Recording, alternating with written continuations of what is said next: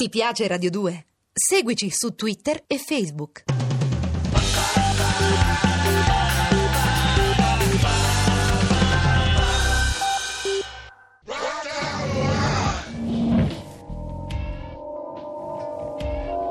Dylan Dog di Armando Traverso dal personaggio ideato e creato da Tiziano Sclavi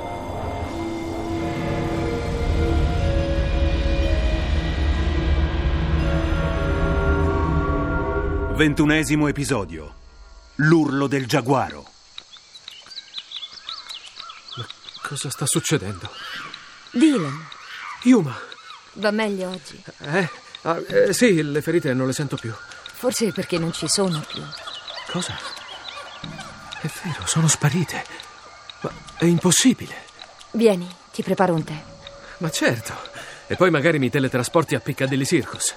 Yuma, mi vuoi spiegare che sta succedendo? Prima lotto contro una specie di spirito maligno che si è incarnato in un uomo giaguaro. Quasi quasi muoio dissanguato. E poi arrivi tu e voilà, eccoci nel bel mezzo di una foresta amazzonica e io non ho più nemmeno un graffio. Dylan, calmati, va tutto bene. Siamo pochi chilometri da Londra. Sei nel mio giardino. Giardino. E me lo chiami giardino? Ci sono leoni, elefanti, scimmie e piante tropicali dappertutto. È uno zoo all'aperto, una specie di parco naturale in miniatura. Oggi è chiuso al pubblico, ma di solito è pieno di gente. Ci sono sempre un mucchio di bambini. Bambini, sono la colazione per le belve affamate? I turisti viaggiano dentro pullman panoramici, con vetri a prova d'elefante. Ma in ogni caso, tutte le bestie che hai visto qui sono cuccioli. Cuccioli. Sì, e comunque non sono pericolosi. Hanno imparato a convivere con l'uomo e non l'attaccano. Ma dove li hai presi? Nei circhi. Altri provengono dagli zoo che non potevano più ospitarli o dai sequestri avvenuti nell'ambito del commercio clandestino di animali esotici. Eh, ci sono un sacco di imbecilli che vogliono tenersi una tigre in giardino. Sì, e non solo quello purtroppo. Il fatto è che questi animali non sono più capaci di tornare liberi in natura. Morirebbero, non riuscirebbero a procurarsi il cibo e non verrebbero accettati dai loro simili. Ecco, questo è il motivo di tutto ciò che ti circonda. Ancora non riesco a crederci. Ma adesso qui sembra tutto in pace. È come se l'incubo dell'altra notte si fosse dissolto. Non il mio. E c'è solo un modo per farlo finire. Te l'ho chiesto e te lo richiedo nuovamente. Dylan, uccidimi. No. Allora lo spirito di Ananga ucciderà di nuovo e la colpa sarà anche tua. C'è ancora una cosa che voglio chiederti. Un posto come questo deve costare una barca di soldi. Non mi dirai che riesci a cavartela con il tuo lavoro da trapezzista. Certo che no. I soldi li ho presi in gran parte dall'assicurazione sulla vita di mio padre, dopo averlo ucciso. Scusa? Sì, era il proprietario del circo Gondrano, faceva anche il domatore. Ovviamente drogava le bestie e le intontiva con i sedativi e poi, durante il numero, le frustava a sangue. Ah, che brava persona. C'era una pantera che lui aveva chiamato come me, Yuma. Io le imbottivo la carne di eccitanti. Una sera ho lasciato la sua gabbia aperta e quando mio padre arrivò, avvenne tutto in un attimo. Perché? Adesso basta, vai via. Yuma, Vattene via, va via, ho detto. Hai avuto la possibilità di uccidermi. Ora vattene prima che lo faccia io.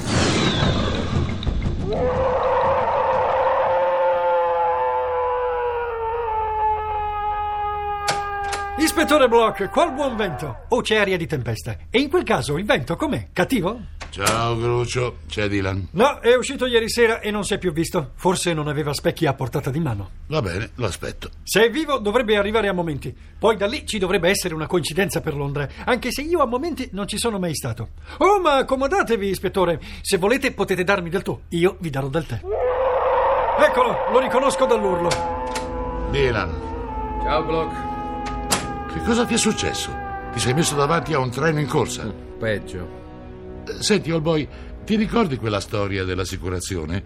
Studiando i rapporti sulle vittime, avevi trovato che tutte quante erano assicurati con la Turkey Insurance. Sì, me lo ricordo. Mi avevi detto che i due terzi dei cittadini inglesi sono assicurati con la Turkey. Già, eh, però ho scoperto che le assicurazioni sulla vita di quei poveracci erano tutte di una sedicente associazione culturale parapsicologica intestata a due soci. Uno, un certo Jerome Danby, è irreperibile. L'altro è Mike Dobson. Non mi dice niente. Ecco il tè per tre, è fatto da me, a dimostrazione che chi tè lo fa da sé, lo fa per tre. Sì, sì, lo so che quel nome non ti dice niente, ma aspetta, ha anche un nome d'arte, Merlin. Mm, L'illusionista che ha detto di aver visto. pardon, sentito l'assassino degli artigli nel suo locale. Esatto, proprio lui, il telepate, quello che legge nel pensiero.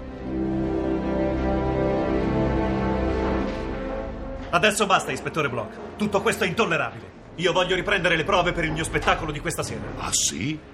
E che cosa avete in programma, Mike Dobson in arte Merlin? Un altro incontro telepatico con l'assassino degli artigli? Certo che voi dovete essere uno che pensa molto tra sé e sé. Che cosa intendete dire? A cosa vi state riferendo? Agli omicidi che sono stati compiuti artigliando e squartando le vittime e ha un buon motivo per commetterli. Ah, ho capito. Volete una confessione, vero? E va bene, lo confesso. Sì, sono stato io. Sono stato io ad aiutare quei disperati, a parlare con loro, ad ascoltarli, a dargli un po' di speranza. E loro? Loro mi amavano. Ero il solo amico che avevano, il solo essere umano con cui potevano scambiare due parole. Gli ho chiesto dei soldi e a quelli che non li avevano gli facevo firmare una polizza. Ecco i miei crimini. Siete deluso, ispettore Block? Mi sembra che abbiate più a cuore il portafogli dei vostri amici che le loro disgrazie. In ogni caso, quanto mi avete detto non migliora la vostra situazione. Beh, ho ancora qualcos'altro da dirvi e da farvi vedere. Sono delle dichiarazioni giurate e firmate da oltre 20 persone che affermano che ero insieme a loro quando sono stati commessi i delitti. Che ne dite? Per essere uno che legge nel pensiero non siete un grande psicologo. Uno che ha la coscienza a posto non si prepara agli alibi in anticipo, ammesso che siano veri. Non dovete fare altro che controllarli. Quanto alla psicologia, perché non chiedete un parere al mio collega Dylan Dog? Collega? Ah, forse sì, avete ragione. Anch'io senza saperlo imbroglio le persone. Pretendo di indagare nei loro incubi quando invece non riesco neanche a capire i miei. Ecco, senza volerlo a volte anch'io imbroglio. E in quanto al resto penso che i vostri alibi siano veri. Lo vedremo. Li passerò al setaccio uno per uno. Che mi dite del vostro socio Jerome Danby? Un prestanome, al quale ho dato 200 sterline. Un barbone, non so nemmeno dove sia finito. La sera che avete sentito telepaticamente l'assassino degli artigli, lo avete intravisto, Merlin? Sapete dirmi se era uomo o donna? No. È stata una montatura per farmi un po' di pubblicità. Tutto qui. E ora, se non vi dispiace, vorrei tornare alle prove del mio spettacolo.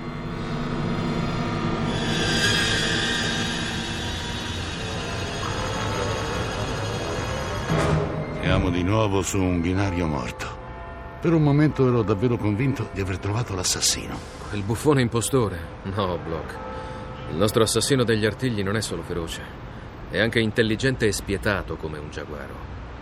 Ma sono anche convinto che è disperato, che forse vorrebbe smettere, ma non ci riesce. E l'unica speranza che ha è che davvero qualcuno lo uccida. O la uccida. Ecco la tua solita aria da so più di quello che dico. Ti detesto quando fai così. Stai pensando ancora a quella leggenda dello spirito del giaguaro che si incarna negli esseri umani? No, non lo so, vecchio mio, forse. Forse Ananga è davvero una leggenda.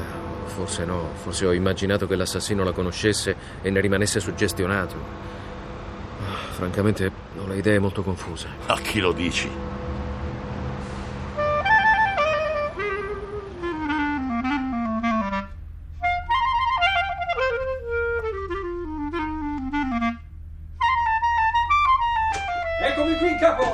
Puntuale come un orologio in ritardo. Allora? Nessuno ha mai sentito parlare di uno zoo all'aperto nei dintorni della città. Conclusione, sei stato in un luogo che non esiste. E il circo Gondrano? Ah, quello c'è, ma ancora per poco. Ha una media di 10 spettatori a sera. Se vuoi, puoi verificare di persona. In questo periodo è a Londra, dalle parti di Enfield. Bravo Grucio, bel lavoro. Eh, mica tanto. Io non ci lavorerei mai in un circo. Mi ha sempre fatto tristezza. Sì, persino i clown mi facevano piangere. Come quel tizio che entra in un caffè.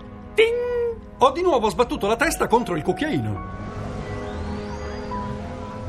Signor Gondrano? Sono io. Siete l'investigatore che mi ha telefonato. Sì, volevo solo alcune informazioni sui due vostri ex collaboratori. Yuma, la trapezzista, e Merlin, il mago. Ma certo, li ricordo bene. Quando c'erano loro avevamo un po' più di pubblico, almeno sino all'incidente con il giaguaro. Poi abbiamo chiuso per un mese e loro se ne sono andati. Parlatemi di Yuma. È una ragazza strana, con un'infanzia difficile. La madre l'ha abbandonata quando lei era ancora piccola, il padre invece era un alcolizzato, un violento. Cos'è successo dopo l'incidente? Ma Yuma era davvero sconvolta. Del resto quella era la seconda volta che le capitava di essere testimone di una cosa del genere. La prima volta una pantera sbranò suo padre. Lei ne fu impressionata a tal punto da prendersene la colpa. Poi è successo nuovamente con il Cloud, Andy. Era innamorato di Yuma, ma lei non ne voleva sapere. Credo che si sia messa con quel poco di buono di Merlin. Che mi dite dello zoo di Yuma? A uno zoo? Non lo sapevo. Come immaginavo. Grazie per l'aiuto. Nulla. Fate attenzione tornando a casa. Questa sera è scesa una brutta nebbia.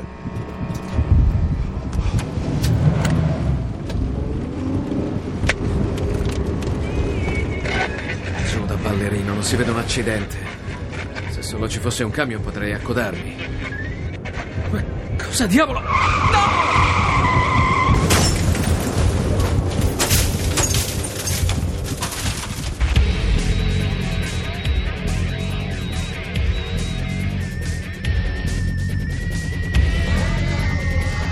Dylan Dog. Con Francesco Prando, Mino Caprio, Laura Boccanera, Renato Mori, Massimiliano Manfredi, Roberto Di Papa. Consulenza musicale Marco Pons de Leon. Ricerche Flavio Ferrari. A cura di Vissia Bacchieca.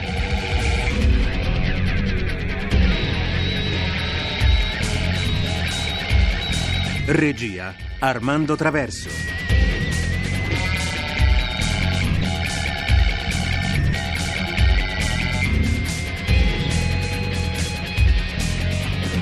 Le avventure di Dylan Dog sono pubblicate da Sergio Bonelli Editore.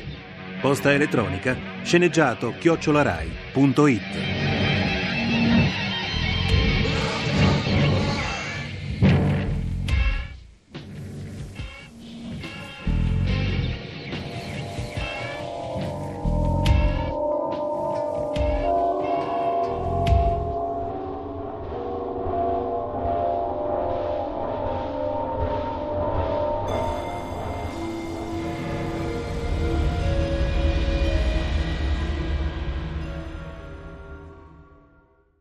Ti piace Radio 2? Seguici su Twitter e Facebook.